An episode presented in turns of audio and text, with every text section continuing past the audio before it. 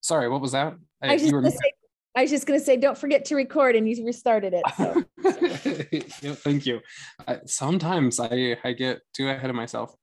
Um, all right, so Education Week. Uh, there was some fun, interesting classes, uh, lots of great presenters, but I was trying to take some uh, some Isaiah stuff, and uh, I was not disappointed. So um, just making sure everybody can see my screen with like Isaiah related things on it. Okay, because for some reason my settings sometimes default and and throws it off.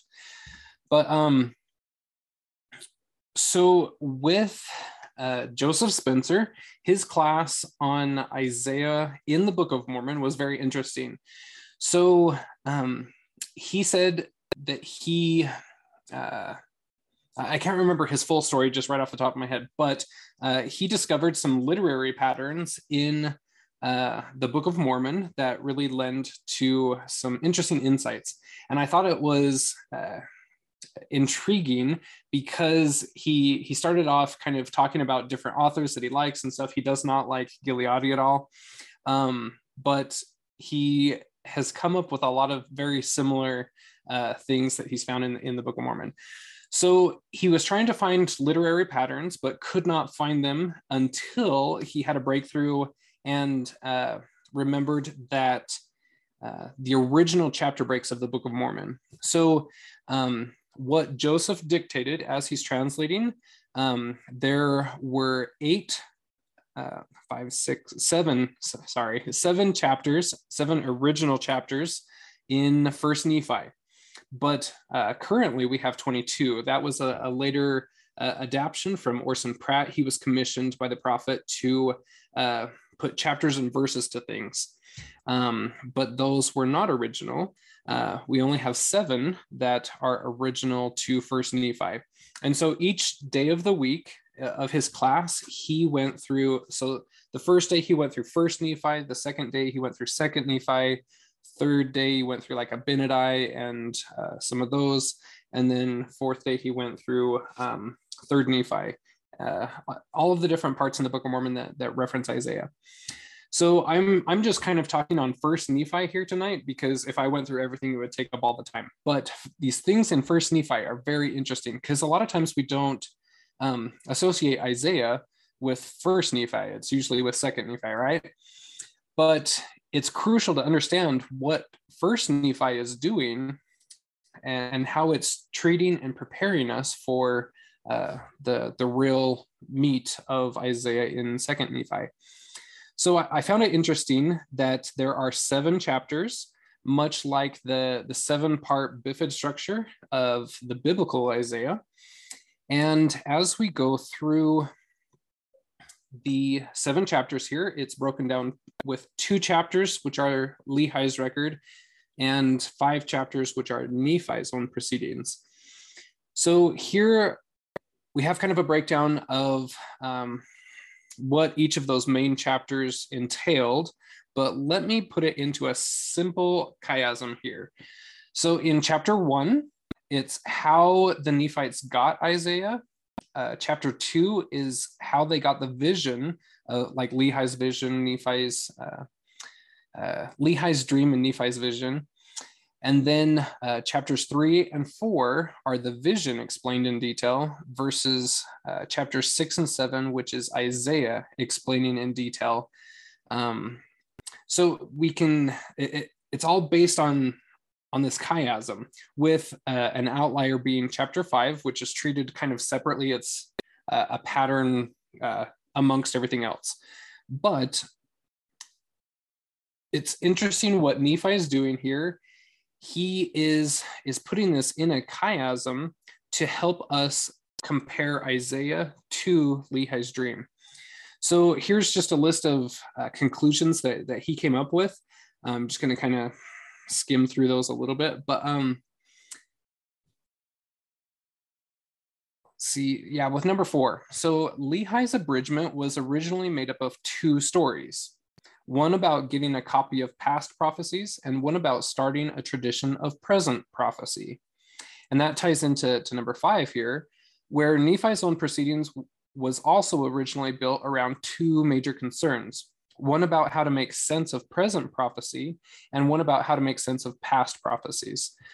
So, First Nephi tells a double story about how the family obtained two prophetic sources, and then it provides a double exposition of those two prophetic sources. And so basically what Joseph Spencer is, is conjecturing here and throwing out at the class is Nephi's whole purpose of writing First Nephi is to tell us that you're never going to understand Isaiah unless you understand Lehi's dream. And you're never going to understand Lehi's dream unless you understand Isaiah. They go hand in hand. And that's what point number seven here is. Each of Nephi's two prophetic sources explains each other, and this is what is meant by likening. So when it says liken the scriptures unto yourselves, um, he went through and, and, and treated that in a different way where the the basic kind of primary level that we have understood it as you know where we can replace our name in any scripture and, and liken it to us. But it, it goes much deeper than that. Nephi's purpose is telling us that if we're truly likening we'll liken isaiah to, to lehi's vision. So i thought that, that was very interesting.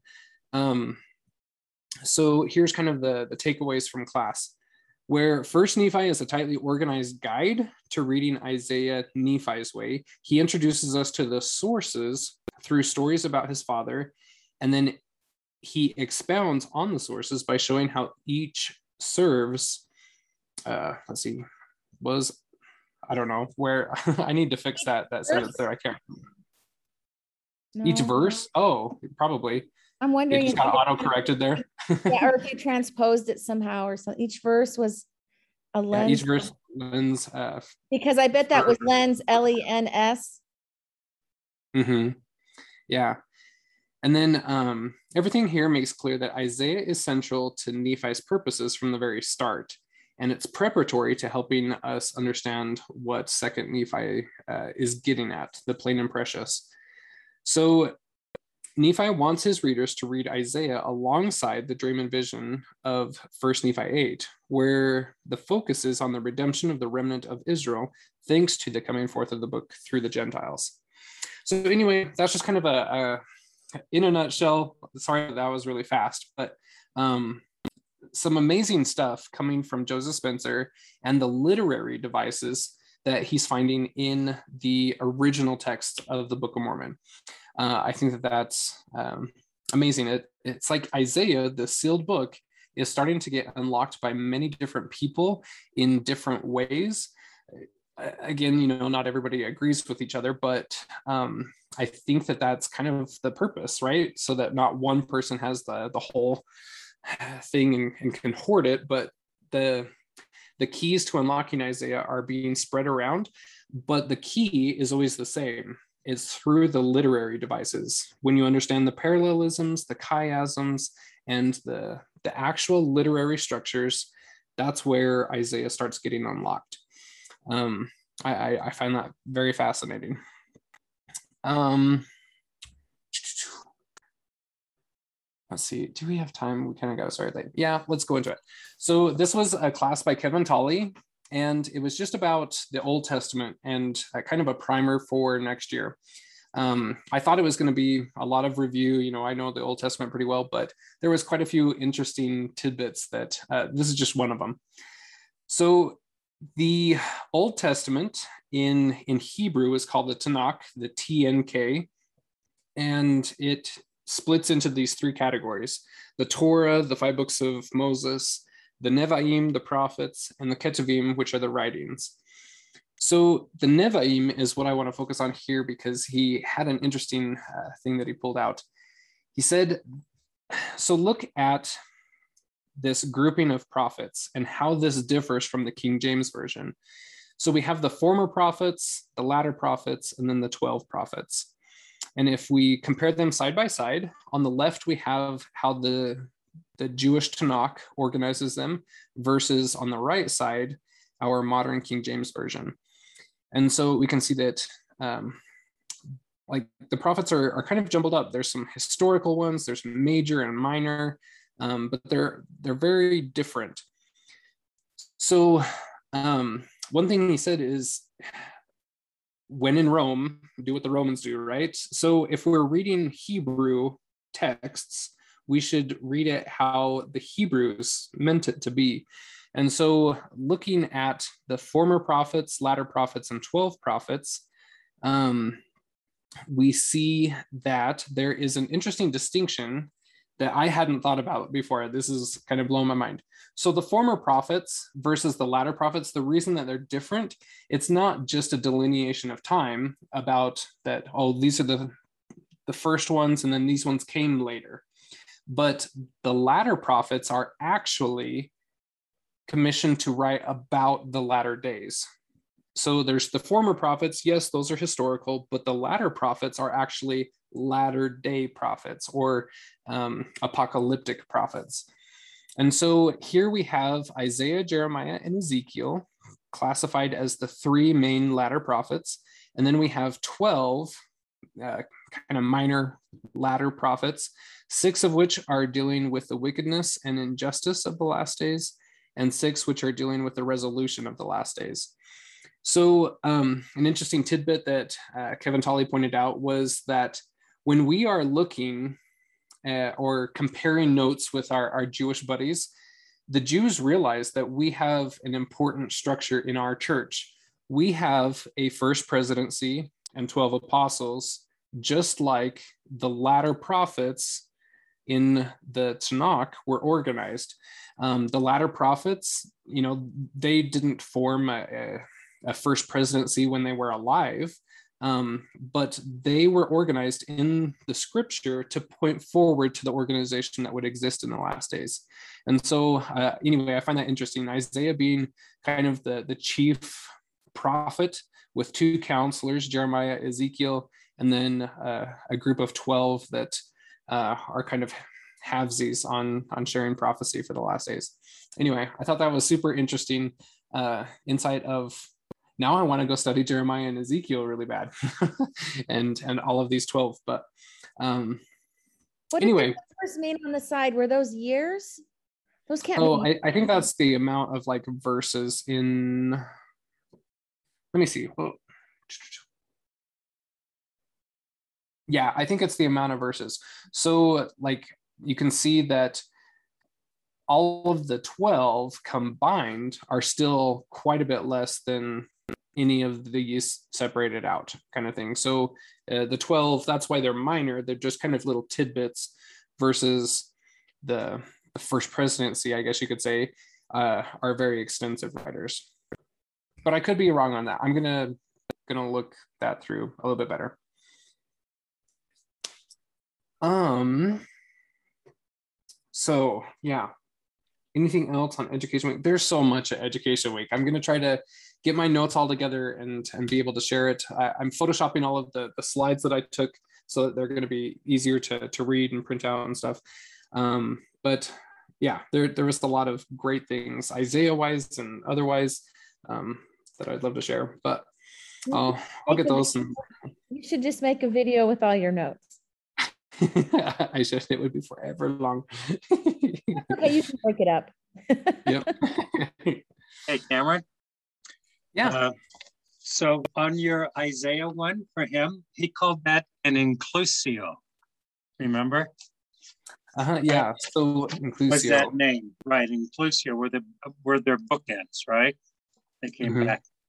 But the thing that really surprised me was Muhlestein when he talked about the battles of Gog and Armageddon and the yeah. battle in First Nephi and probably the battle fought by the ancient days of Daniel, where he talked about them being the same battle. But then he said, the more that he's studying this stuff, the more that he thinks this is very much also uh, a huge spiritual battle. And then um, I don't know if he said this in the class or when I went up and talked to him, but he said that he's very um, convinced, uh, and a lot of the scholars believe it too, that we are actually starting uh, the battle right now, and that we are entrenched in beginning that uh, battle of Armageddon now on a spiritual level. Mm-hmm. But that was really yeah. interesting. Yeah, just how everything has like a spiritual and a physical component and stuff. um, when he was comparing all of the battles of the last days, um, kind of delineating out which ones may be purely spiritual, which ones may be purely physical, but um, that Armageddon may have a, a very component, but at least the spiritual components uh, probably already begun, kind of thing. It, it, was very interesting. I love that class. Um, let's see. Yeah, uh, I'll I'll share anything else on on that when I get my notes and head put together. um, all right, so let's talk about um trials and everything. So um, when I got back from Education Week, um, uh, my family hit me with a surprise, and and they had an intervention for me, uh, for me and my mom, and they told us we needed to stop studying and and diving so deep, and uh, it, it got pretty heated, pretty wild, everything. So that was on that that Saturday night, and the next sunday they wanted to rehash stuff again and anyway i was just in no frame of mind to, to be doing book club and it took me a good week to, to kind of recover from it honestly so um, i just wanted to kind of share what i've learned the the testimony and, and everything through that experience because i think it's directly pertinent to what we're studying so we know that there's those three tests of loyalty that we studied in, in Isaiah Decoded, right? And uh, ecclesiastical persecution, it can come in many forms. You know, with Avraham, his was excommunication and, and different things. But um, in in mine, it kind of blindsided me. I knew that the Lord was was preparing and, and curating my test pretty heavily, and that it, it was coming, but I didn't see that it was going to come in the way that it did. And so, um, so the three tests of loyalty are all about loyalty, right? And that's what we're studying tonight is when we are tested, are we going to remain loyal to our our testimony, our faith, or is it going to shake us and and push us back down the ladder? Not push us, uh, that we succumb to it and we we fall back down the ladder, kind of thing. And so that was something at the the forefront of my mind through the whole thing. It was like, okay, this can either break me or it can actually make me stronger and uh, help me uh, propel forward kind of thing it was all based on a lot of miscommunication so the number one thing that i learned through it was that i was saying way too much before some people were ready to to understand kind of where I was coming from. So uh, a lot with like Davidic covenant, uh, a lot with just end time prophecy things, and uh, I hadn't laid any groundwork. And uh, anyway, things were just getting way out of proportion. They they thought I was apostate, trying to gather believers, and it, it was wild. So the number one takeaway for me was that I needed to, to quit casting pearls. Not that my family are swine in any way, shape, or form, but there, there's a certain foundation that you have to to work up to before we start diving into mysteries, right? And uh, anyway, it blew up in my face and it blew up hard. And so I would just like to, to kind of issue that. It's not like anything that we're doing in, in group is a secret or, or anything, but just kind of be careful as you are excited and and learning sometimes sometimes things get really misconstrued and so um, i know for a certainty that isaiah is being unlocked in this day for our benefit. And as we are studying it um, there are so many connections and patterns and themes that are coming through. Um, am i a Gileadi believer and follower kind of thing, like, yeah, he has put a lot of work into his uh, studies and, and, literary devices, but in no way am I, I worshiping and, and, following him, obviously. Uh, you guys know me better than anyone, but um, I think that there's truth to be had everywhere. We're supposed to be reading out of the best books and uh, gleaning knowledge everywhere we can, right? Uh, this is just a book club. It's not like we're stuck on Isaiah forever and just going to uh, try to, to, to beat this into to the ground, but uh, Isaiah Decoded was very eye-opening for me. I it wasn't on my radar, um, but through the books book clubs, uh, it was recommended, so we went there, and I I can't tell you how much it has blessed my life, having some some proper framework and knowledge, and um, I just love Isaiah. I I I am so grateful to have found it in this specific day in this specific year. Like it has gotten me through so much. Um, many of you know that I, I went through a divorce this year, and I just everything is is moving crazy, and and the Lord is just preparing the way every uh, single step. And I I want y'all to know that I have a firm testimony in the gospel and and being rooted in truth. Um, but we are studying mysteries as as we are commanded to do. And so sometimes that that comes with a, a price because as you're learning more then then you're asking for uh, the lord to to bless you and enrich you. And then sometimes that comes with trials as we know from isaiah right? There's always a descent before an ascent. And so um anyway just just throwing that out there because tonight we are talking about disloyalty versus loyalty um, you know, we've went through uh, lots of the Bifid structure, ruin and rebirth, etc.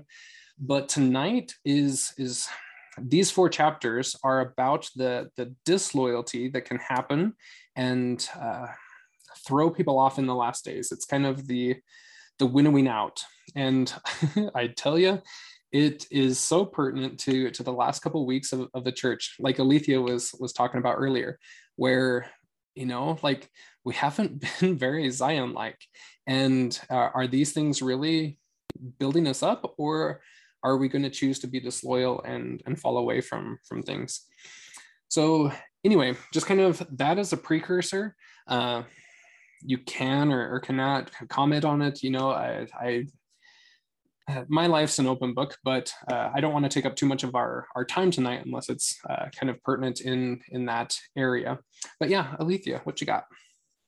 I just want to say how wonderful that you have a family that loves you that much. Yeah, honestly, like I think it's going to actually bring us together once we work out our our miscommunications and our, our grievances. That uh, some of the things like uh yeah, if I actually believed whatever misconstrued little principle they thought I was believing, I would hope that they would like put me in check and love me enough to to bring that out and, and tell me. So yeah, I I think it's for the best, honestly. it's hard to go through, but it's nice to know that they love you enough to to be worried and concerned yeah. and that they will talk to you. So anyway. hey, I'm happy for you. Mm-hmm. Yeah, thank you. Um, so let's see. Let's go through Isaiah chapter 28 because it's got some great little nuggets in here. Um, let me pop that up on the screen real quick.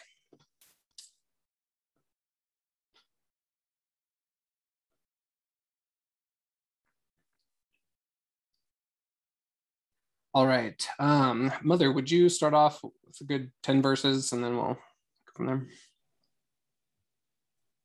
came. Woe to the garlands of glory of the drunkards of Ephraim. Their crowning splendor has become a fading as fading wreaths on the heads of the opulent over, overcome with wine.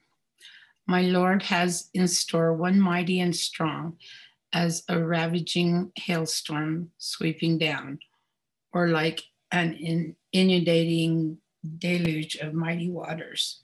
He will hurl them to the ground by his hand. The proud garlands of the drunkards of Ephraim shall be trodden underfoot, and the fading wreaths and glory, crowns of glory on the heads of the opulent shall be like the first ripe fruit before summer harvest.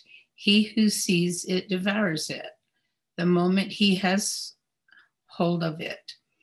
In that day shall Jehovah of hosts be as a crown of beauty and wreath of glory to the remnant of his people. A spirit of justice to him who sits in judgment, a source of strength to those who repulse the attack at the gates. These two have indulged in wine and are giddy with strong drink. Priests and prophets have gone astray through liquor. They are intoxicated with wine and stagger because of strong drink. They err as seers, they blunder in their decisions. For all tables are filled with vomit, no spot is without excrement. Whom shall he give instruction? Who shall he enlighten with revelation? Weanlings weaned from milk, those just taken from the breast. For it is but line upon line, line upon line, precept upon precept, precept upon precept, a trifle here, a trifle there. All right. Therefore, by incomprehensible speech and a strange tongue must he speak to these people, to whom he said, This is rest, let the weary rest. This is respite, but they would not listen. So to them the word of Jehovah remained line upon line, line upon line, precept upon precept, and precept upon precept, a trifle here, a trifle there. That persisting, they might lapse into stumbling and break themselves, become ensnared and be taken captive. Therefore, hear the word of Jehovah, you scoffers who preside over the people in Jerusalem.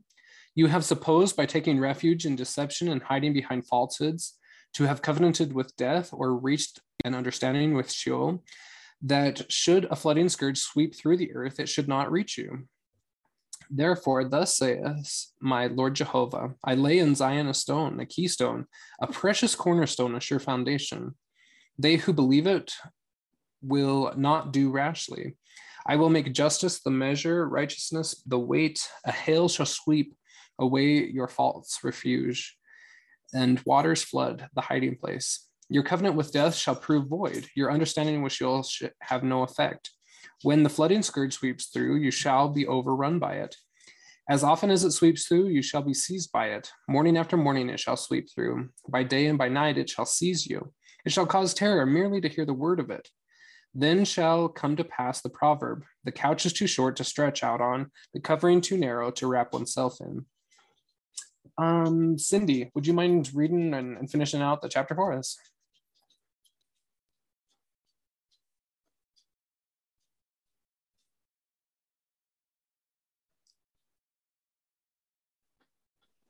Sorry about that. I was unmuted. Which, which uh, verse were? Uh-huh, so 21, 21 through the end. Okay. For Jehovah will rise up as he did on Mount Perazim and be stirred to anger, as in the valley of Gibeon, to perform his act, his unwanted act, and to do his work, his bizarre work. Now, therefore, scoff not, let your bonds grow severe, for I have heard utter destruction decreed by my Lord, Jehovah of hosts, upon the whole earth. Give heed and hear my voice. Be attentive and listen to what I say. Will the plowman be forever plowing to sow seed, disking and harrowing the same ground? When when he oh, when he has smoothed its surface, does he not sprinkle fennel and scatter cumin? Does he not demarcate wheat from barley and plant buckwheat in his, its own plot? His God instructs him, directing him in the proper procedure.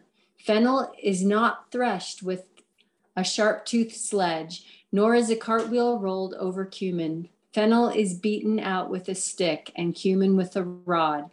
Domestic grain is ground. One does not go on, maybe scroll up a little, I can't see. Thank you. One does not go on endlessly threshing it. It cannot be ground by driving horse and threshing cart over it.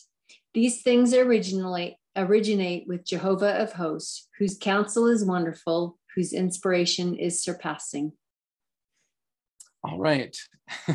As I was just reading this, I was like, wow, if I would have read this a year ago, I would not have understood a lick of what was being said. But how pertinent this chapter is to just our past couple weeks as, as a church. And um, there, there's some amazing stuff in here. What all were you guys seeing or or discovering as you were reading uh, this chapter or these chapters this week and uh, what can what can we really pull out of these words that, that seem pretty pretty wild, uh, just kind of at face value.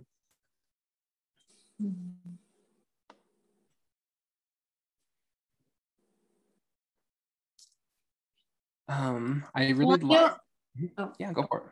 I know he talked. Uh, he said several times, uh, line upon line, line upon line, precept mm-hmm. upon precept, precept upon precept, and it seems like both times he said that he means something different each time but um, I'm not exactly sure. But it just reminds me of uh, Come Follow Me last week when they talked about grace for grace, you know, and it's kind of the same thing, um, just line upon line, taking a step forward and receiving more light, and then taking a step forward and then receiving more light, and, you know, just growing little by little by little. Um, but I'm not sure if the second one, if that's exactly what that means. Mm-hmm. Yeah, it's interesting listening to Avraham's uh, commentary. Uh, the line upon line is is kind of a slap in the face. It, it's if you're still learning line upon line, then you're missing out on the gospel kind of thing. And so he, here's where that comes from: is that in Near East and Middle East uh, studies, um, that's how little kids start out. Uh, the, the teacher writes something on, on the board and uh, says it and has the class repeat it. So it goes line upon line and then class repeats line upon line. Here's precept upon precept and then they repeat precept upon precept, a trifle here, a trifle there. It's, it's, Avraham calls it parroting. They're, they're just teaching parrots how to, to repeat, listen and repeat. But that's kind of the milk of the gospel. I, it's great. I mean, we have Sunday school for a reason. It's a general uh, assembly, a, a, general group, and so we can't be be teaching meat in Sunday school, obviously. But the Sunday school answers have to evolve and grow at some point in order to to actually gain exaltation. And so, um, like here, it says they would not listen, and it's talking about Ephraim. It's talking about the church in the last days they would not listen. So to them, the word of Jehovah remained line upon line, precept upon precept, trifle mm-hmm. here, trifle there. Like it, it just it, it falls flat. It's never going to nourish spiritually uh, if if that's where you get stuck and you never want more, kind of a thing yeah, yeah I, I, I find that very interesting because my whole life it's always been like line upon line is a good thing you know? Like oh yeah you, you get a little bit here you get a little bit there and you keep growing in the gospel. Um, but what isaiah is getting at here is that that only gets you so far. It, it's it's very much the basics. Uh, very interesting tidbit that i had never thought about before I've heard um, people that have criticized the church because everything's so primary. Like every lesson is really for, you know, only that primary Sunday school. You know, we don't get into heavy doctrine, but mm-hmm. I don't feel. I feel like that people aren't ready for it. They don't. You, if you talk about something different than what they're used to, they look at you like you're crazy, like you're a crazy apostate. I mean, crazy if yeah. you pull up the screen to like nine, I saw something about vomit. Mm-hmm. And I can't see it. Yep. Eight there. Oh, for all tables are filled with vomit. No spot is without experiment. That for some reason that feels like this week with all of the filthiness from this week. And then when you went down and you said, go down a little bit more to 12. Oh, 12. Oh, I don't know if it was 12 where you said, um, this is rest, wherein they may cause the weary to rest, and this is the refreshing, yet they will not hear. To whom he said, This is the rest, let the weary rest. This is respite, but they would not listen. That's exactly how it feels today, like this right now. Like it feels like vomit, and you're just like, just let it go people let's let's respite let's find some peace but they they don't want it's just they want the vomit it's just yucky Mm-hmm. Do you, can you does that resonate with anyone else? Mm-hmm. Yeah, yeah. Uh, it's like they want just half digested truth, you know, served up on a platter kind of thing. Yep. I jumped on late, so you might have already talked about that. Oh no, oh not at all. Yeah, that was great. Um, let's see, Rosanne. Yeah, so I haven't been on here for a long time. I didn't even know we were doing Triumph of Zion. So next, so now I got to get that book. But anyway, glad to be back on. Summer's been crazy for me. Um, so I don't know. You you probably noticed that in Come Follow Me this week, section 95, verse 4, uh, it says uh, that I may bring to pass my strange act. And we were mm-hmm. reading that last night as family, and that just stood out to me strange act. So you click on it, and the reference goes to Isaiah 28 21. Oh, really? Surprise. So um, I actually listened to the commentary on 28. I don't remember when, but so I listened to it again. And what's interesting is in the Doctrine and Covenant student manual, it says in there that strange act is the restoration of the gospel, but Abraham says something completely different, right? Mm-hmm. Um, just in his commentary that it's strange or bizarre because on this occasion Jehovah is stirred to anger and rises up against his own people instead of against their enemies. I don't know. I just find it so interesting that the, the, the interpretation that they it can be so different. And i just i didn't know if that stood out to anybody else the strange bizarre these words in the scripture strange act. Um mm-hmm. and anyway it's, it just was really interesting to me that it was interpreted so differently um, I'm actually going to pull out the manual to see who said that strange act is the restoration. But you yeah, know, when Abraham, go ahead. Oh, I was just going to say, let me add real quick before you um, bring out another one. You know, I taught seminary this last week, and in the seminary manual, it says that it is it refers to like the visions and the different things that happened to the early saints that people weren't accustomed to seeing. So there's mm-hmm. another interpretation for you. yeah. Yeah, it's just, I don't know, it's just so interesting to me. It's actually from um, Neal A. Maxwell.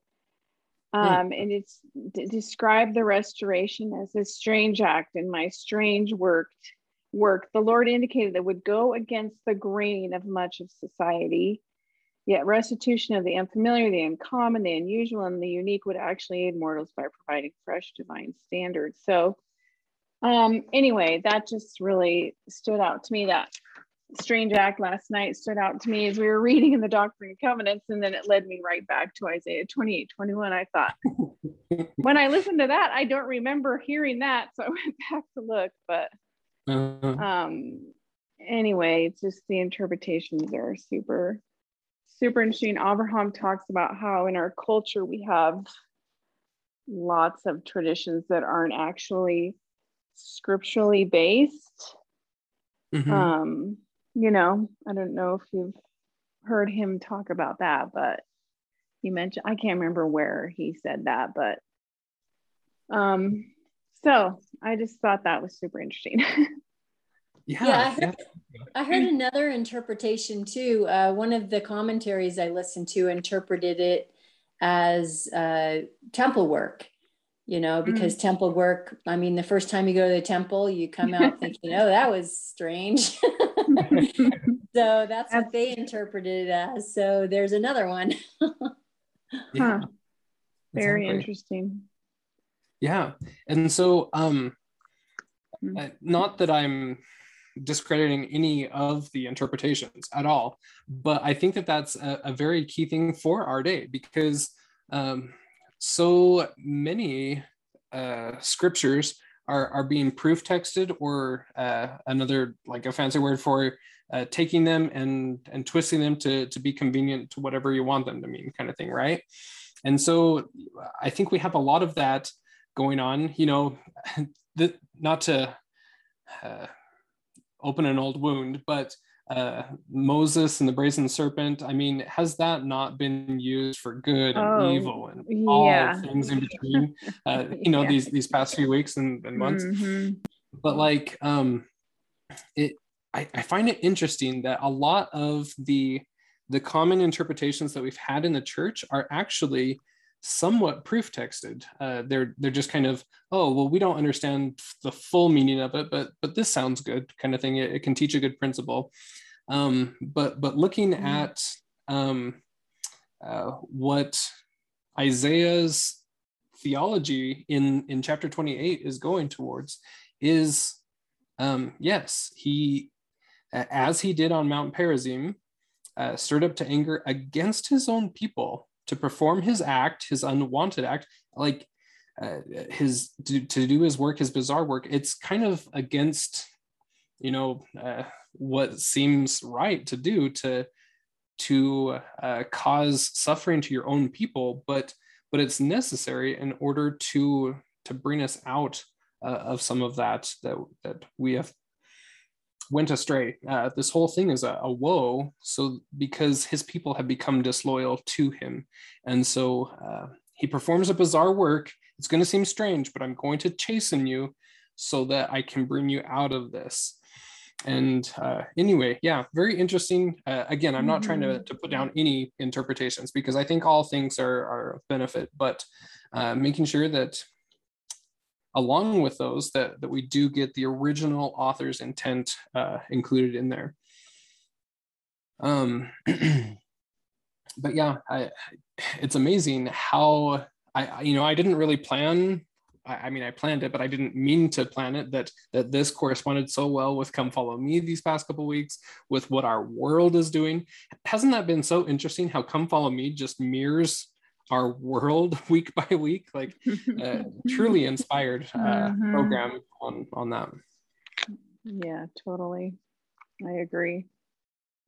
But yeah so um throughout uh, these four chapters 28 through 31 um it, it's interesting. I wanted to to read just a, a quick little uh, note from avraham here that these chapters uh, talk about a covenant with death. And then next week, we're going to be talking about the covenant with life. Um, and so, part six of the Bifid structure, this disloyalty and loyalty, uh, consists of homiletic or moralistic material. And it's distinguishable because of its literary genre. It's different from, from the rest of Isaiah. This one uh, has kind of like morals to the story uh, kind of like fables do. Um, and it, it's all to elicit a loyal response. Jehovah confirms the covenant with those who exercise loyalty toward him. Uh, righteousness and wickedness thus assume a formal covenantal aspect. Righteousness consummates in a covenant with life, and wickedness with a covenant with death. And uh, sometimes it, it, goes against the, the grain of, of what you think a, a loving God should be but often, well, I would say almost always, uh, that's how God works. He provides us with a paradox, uh, something that seemingly is contradictory, in order for us to, to wrap our mind around it, to work through it and, and resolve that, that paradox. Um, uh, the gospel is full of them, as we've learned, you know, much throughout Isaiah. We've we've uh, tackled some different paradoxes before, but uh, you know, again, not to open an old wound, but it's very recent, very, uh, very much what we're dealing with today.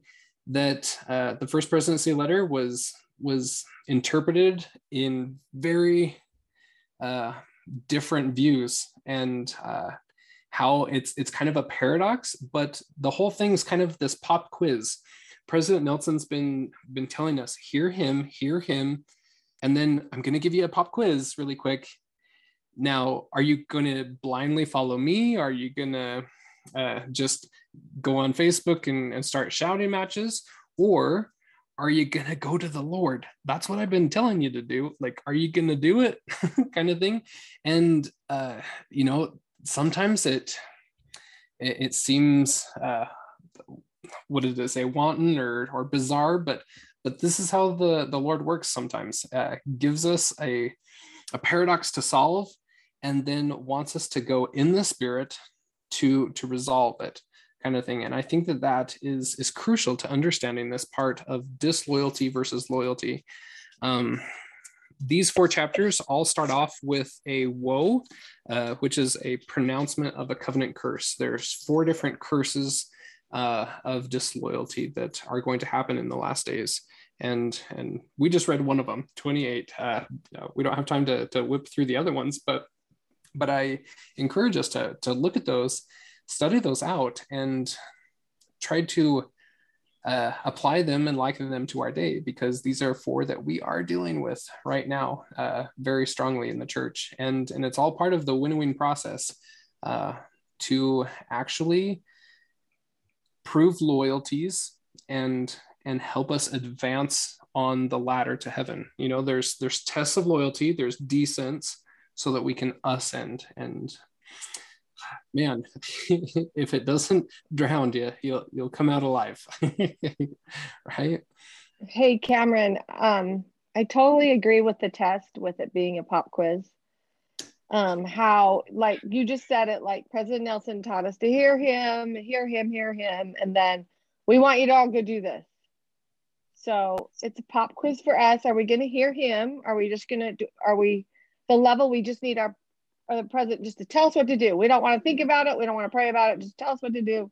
We'll show up. You know, it's a pop quiz. Mm-hmm. But I even think it's a little bit of a test for them because oh, yeah. because it must be hard to have the kickback they're getting. And with the kickback they had with the gay stuff a couple years ago, to get back into it must be hard for so it's also a test for them. Are they going to hear him and stand firm to whatever they said, whether whether it's even right or wrong. Mm-hmm. And then for us to not be, I've been trying really hard to just to be humble to whatever comes my way and what comes to other people's way. There might not be a right or a wrong to any of it. It's just mm-hmm. what you hear, right? And what yeah. they hear. Like they're not doing anything wrong. If that's what God told them, then they're not wrong either. And mm-hmm. and and are we going to be humble and kind to you can see people's emotions getting so high um, yeah. and just to hear him and just be okay with where people are and give them the space they need. And just just love people wherever they're at. And that, to me that's what i'm learning and that's what i'm hearing. And that pop quiz i heard you say that on another video and i was like that's what it is. It's a pop quiz that just really resonated with me so mm-hmm. Yeah, yeah, thank you. Uh, Sarah. I, it's so funny you say that um, about um, the not really mattering. Um, I who was just talking, Kathy. Mm-hmm. Yep. Yeah, it was me. So I I actually had my own little trial not too long ago about with this whole thing because I really felt like I already had my answer. I had, um, I know we probably don't want to go into too much details, but I felt like I had my answer. And so when the prof, when that letter came out, I was really, really confused and like really struggling. And, you know, here my husband doesn't really go on social media a whole lot. He didn't even affect him. Didn't even, he's like, I don't, I, I said, did you, have you seen blah, blah, blah? And he's like, and, and I'm like, what are you going to do? He's like, well, you know like i already had my decision I, it's fine. So i'm just like i am like struggling big time for a, about a week. And I, I went from being like am i gonna am i gonna follow or am i gonna like what am i gonna do? And so finally like i was i was just all over the place. And finally i i went to the lord and i was like i feel like i have my answer but you know he, here i am. This i will do whatever you want me to do and um, I prayed and I felt like I should ask, should I get the shot? So I asked, and the answer was yes. And I was like, what? so confused. I don't get it. I thought you already gave me an answer. And so I was having a tissy fit and um, got to the point where I was just like, you know what? I, I can't trust myself. I don't know what you want me to do. I just, I, I feel so confused. So I felt like that I should ask the question, should I not get the shot? And the answer came back, yes. And I was like, what is happening right now? So now you're now I'm even more confused. So I sat there for a minute and then I had the thought to ask, will I find peace if I get the shot? And the answer came yes. And then I waited for a minute and then I, I asked the question, will I have peace if I don't get the shot? And the answer came yes. And I was like, oh my gosh, it doesn't matter. He doesn't, he just wants me to go with what I feel is the right answer, like what I originally felt and prayed about and so that's when i came to the realization that that's why there's some people who like my husband or other people who it hasn't even affected them like especially my husband's family because they don't really care what people think they just do what's right and and i don't i i don't know if it's just being from utah or whatever but i care what people think to to an extent and so i thought about it and i was like oh well that this is not about any of this it's just about doing the right thing from what we feel like our answer is from Heavenly Father. Of course, He wants us to go to Him, but not all things need to be brought to Him. Like we can use our common sense and what you know what is being brought to us and stuff like that. So, anyways, I just thought that was interesting. You said that. Is it uh, for me? It really doesn't matter. Like I could get it or I couldn't, and it doesn't matter. So. Mm-hmm. And aren't we all learning to hear him better? Like we're all in yeah. practice right now. We're really like this has given us really great ground to practice so well yeah and like you and like you said cameron it, you know it really is a test it was it's been a test for me in the sense that i've i've been able to really connect with heavenly father and figure out you know how to get answer you know i don't know it's just been really good for me so even though it's really hard and i really did feel like it was my own little moment of struggle it's been good for me so Mm-hmm. There you go. Yeah, uh, kind of like what you were saying there. It's it, it made me think about back to Abraham, where Abraham or the Lord knew what Abraham would do, but Abraham needed to know something about himself through the process, kind of a thing. And so I think that that you know that's kind of sometimes why we're presented with paradoxes or conflicting things so that we can can turn to him and, and learn new things about ourselves and, and get reassuring confirmations and, and things like that. Uh, I, just your your whole story kind of is like, oh yeah, Abraham. it just reminded me a lot of that. I thought it was interesting um, when Kathy said something that is so true that we just want to be told what to do. And yet, isn't it funny this week when we were told, or last we week, didn't want to know what to do? yeah, and and the pushback that came. Also, we want to know what to do as long as it agrees with us, right? I know. I know, but I and I think the main thing is to stay humble and just stay open to what you're led to do. Just stay humble. Don't get on the bandwagon of it's bad, or don't get on the bandwagon that it's good. But just mm-hmm. stay humble and stay true and listen to God. And that's it. There's no more to it. To me, that was when Cameron said that. I listened to your previous lesson and I was like, that's it. It doesn't matter. It I mean, everybody's different and it's just about being humble and following God. That's it. And that don't be on answer. the bandwagon of shaming either. No, no, not on either side. No shaming nope. and no yeah. on either side. Yeah, because there's been so much judgment and so much shaming, and I'm better than you. I know better and, than and, and yeah. so then jump ahead to Triumph of Zion because I listened to the first chapter today. oh man, this is going to be so good because it's building Zion in you. Mm-hmm. And so yeah. and so this this is this is going to be awesome. Mm-hmm. Yeah, I'm super excited about it.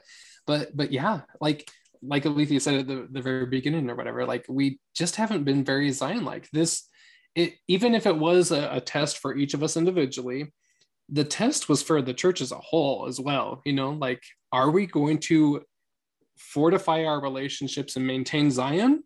Or are we going to fall apart and have to pick up all the pieces again? You know, like it, it it's amazing the different levels of, of things. But, you know, I, I, I've said it once, I've said it a thousand times that people can receive conflicting revelation mm-hmm. and it doesn't mean that you go and shove it your revelation down somebody else's throat and, right. and that's that's part of zion like the lord knows what he's doing with each of our cases and like thank goodness that that he has it all figured out and planned and he has backup plans for us as we repent and, and work through all of our things because we're never going to be perfect like it's such an amazing plan and isaiah's ladder and uh, uh, bifid structures here like the disloyalty and loyalty this week like everything is just so true. It's so thought out. Like of course this is uh, the the the true church because uh, there's so much prophecy being fulfilled in our days and we can see it and it's being unlocked right now as we need it uh, to help us navigate these these very challenging end times and uh, the sifting has to happen. The sift, we're not we're not pushing anybody out of the church. They're leaving on their own. And it's over over kind of not trivial things but not huge. You know what i mean? Like the yeah, i never would have thought of that. the sifting has to happen. And this is just one way like to build zion. We cannot have the weak in there. You've got to have strong and you've got to have people that are completely dedicated to god and so if they're not ready for that it's not that we don't love them it's not that we don't care about them but they're going to go off because this this is the work that has to go forward right mm-hmm. yeah Cameron, and so we you- have to approach those differently Cameron, I when you were talking about the Zion, uh, how it's a multi-level, it was a test for each of us and a test for the church. I just had heard the words, what is it? Put on thy beautiful garments. And I thought, wow, we have not been doing that, right? It's all the bickering and judging and shaming. That is not beautiful. Yep. So like this is my bride, the church is my bride, and it's throwing a fit on the floor. Tantrum. beautiful Is it that vomit and that what was the other thing that we just read? Was it vomit and excrement? I don't know. Yeah. yeah The church is excrement a everywhere. bride. The church is a bridezilla. Yeah. yeah. We got a little ways to go. and it's nice that we can just laugh at it and go, okay, this is where we're at. We have a long way to go. Like if this tested us, we have a long way to go. But we are learning and we're open to learning, right? You just wonder if Heavenly Father and the Savior are like going, oh my gosh. No, Yes, I think okay. I think that they are going. Oh, okay. This is exactly. They knew this would happen, and there are groups like us. That there are pockets of people like us everywhere. That Mhm. I'm so glad to hear about your experiences because I had made a decision, and then the letter came, and I read it right after I I had been in the temple. Walked out of the temple, got the letter, and I started to fast that minute Mhm. because I wanted to know. I was like, I have got to know for sure what Heavenly Father wants me to do about this. And Mhm. I received the most amazing revelation the next morning. And then I had more questions come up, fasted again a week later, got amazing revelation for my life. And most, it was just like, you people you know be okay with other people's choices. Everybody has Mhm. their own journey. This is what you, this is what you Mhm. need to do and it's fine and don't worry about it. And this is nothing like the staff of Mo- this is nothing like the fiery serpent of Moses by the way. Like people comparing it to that and Heavenly Father actually told me this has these circumstances are completely different. Go and study the story and Mhm. I had actually never read like I couldn't remember where the story even was. so I Yeah. I think people a that are thing. saying that have not read the story, they have not studied the words, they don't know anything about what actually happened to the to the Israelites and, and with Moses and that whole thing and there's they don't understand the scriptures and there's throwing these things out to shame and guilt and it's terrible but it's becoming like okay so that person doesn't want to hear me okay okay you know Yeah. uh, it's so in it's and then Holland's talk and the whole here's Oh, another yeah. test people Oh, yeah. and I think it's just going to keep going and Oh, going yeah, I know. so yeah, this general conference is going to be interesting. Are we ready? There's some either that or yeah, either that or will it most people will feel like, oh, that was no nothing special, right? Uh-huh. they'll yeah. be they'll be upset that there wasn't some apology or something, right? Yeah. My husband and I were talking about the uh, fiery serpent analogy tonight, and he goes, Except the world wasn't saying, Look at the fiery serpent, only the prophet. Only the prophet. Yeah. And God told Moses to make it. Yep. God did not tell the president of the church to make a vaccine. And you know, there there's so many differences here. Yep. You can't people comparing it do have not read the scriptures. they do not understand the story. Yep. Anyway, I just that was my experience. It gave me an opportunity to really receive some amazing revelation. And I've I learned that if I want pure revelation, I need to fast. That's what I learned for me, that I need to fast first. And so it was an amazing experience for me personally. And I see people on social media so confused and so upset. And I'm just like, at peace because I did what mm-hmm. I needed to do. And yeah. I feel bad like, for people that are just yep. confused and upset and on and on. It's just, hmm. it's been interesting. yeah. Yeah.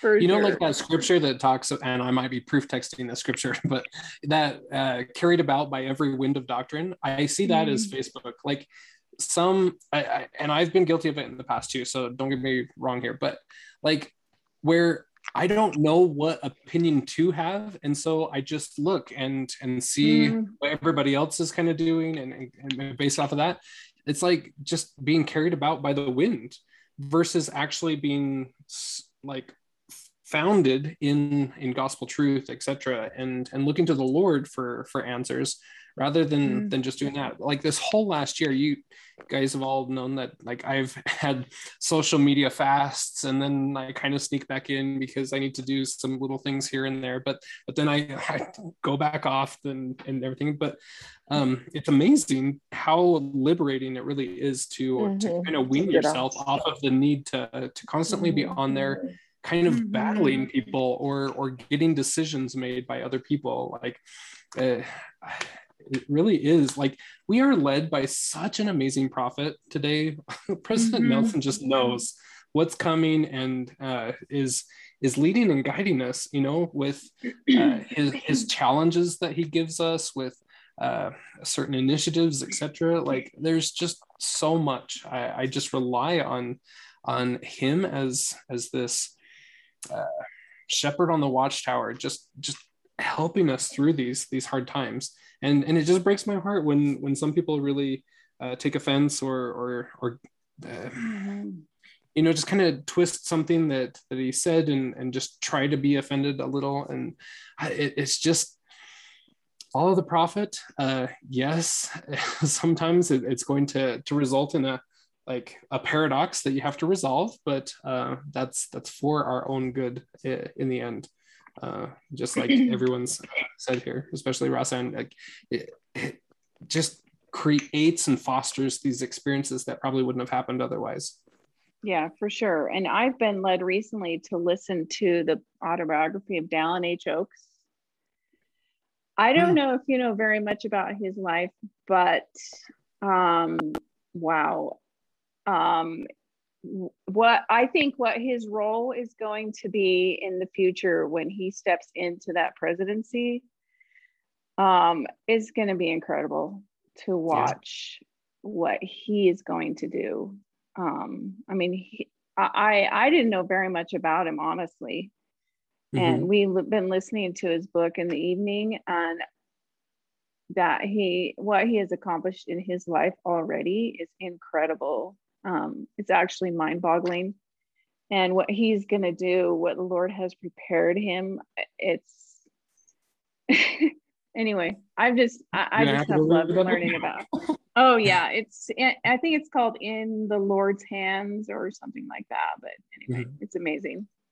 It makes me so sad because I don't want to think about losing President Nelson. right, yeah. but he's 90. What is he, 96? No, I know. He just it seems so young. I, I mean, he's so active and so I don't know. But I, I just can't imagine. Yeah. It'll be fun to see what President Oaks does when that time comes. Mhm. Mhm. Yeah. Yeah. for sure. so Anyway. great discussion. I, I love it. Um, so next week we're we're going to be diving into the kind of better news of of this whole thing with the the loyalty chapters. Uh, I think it's 55 through 58 there, but um, anyway, uh, some amazing stuff here. Uh, we're we're kind of coming to a, a close of uh, Isaiah. It's a little bit kind of bittersweet to me, but I think it's kind of good to kind of take breaks and then come back and and uh, kind of do things. But uh, it's been such a fun journey uh, learning Isaiah. Um, every time that it's quoted and uh, referenced in manuals, etc., it's just like, oh, I kind of know what we're talking about now. You know, I have a long way to go. Like I'm no Isaiah expert, but man, Isaiah really is being unlocked for our day. I, I testify of that up and down um, Mhm. because we we we need this. And kind of like uh, from the education uh, notes that i was sharing uh, i think there's there's a lot of truth to that that we can't understand isaiah without lehi's dream and and vice versa. We can't understand lehi's dream without isaiah as as we kind of start thinking and uh, understanding that principle. I think it'll start unlocking some new doors and, and vistas for us uh, me and my mom have been kind of practicing and, and trying to pull out some different things here and there. It's been quite fun. Uh, they are definitely companion witnesses, um, which I never would have paired those two together, but uh, that's exactly what Nephi is doing there. Um, and, and it's all through the literary structures. Uh, if you find yourself that you're very new to, to chiasmus or parallelism or um, forgetting that other word that that Joseph Spencer used, but um, it take some time to to really uh, start learning uh, Hebrew literary patterns, and the, the mysteries just start falling. Uh, the Lord starts handing you new things to to study uh, as soon as you uh, take the time to learn His language and and His style.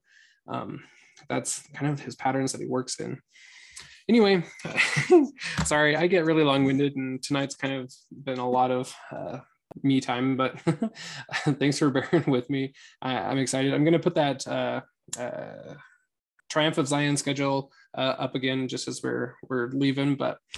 Um, anyway, it's been a fun week. Thank you all for for showing up and and being amazing. I, I've loved the the comments and, and things tonight. It's it's been very helpful anyway, we will see everyone next week.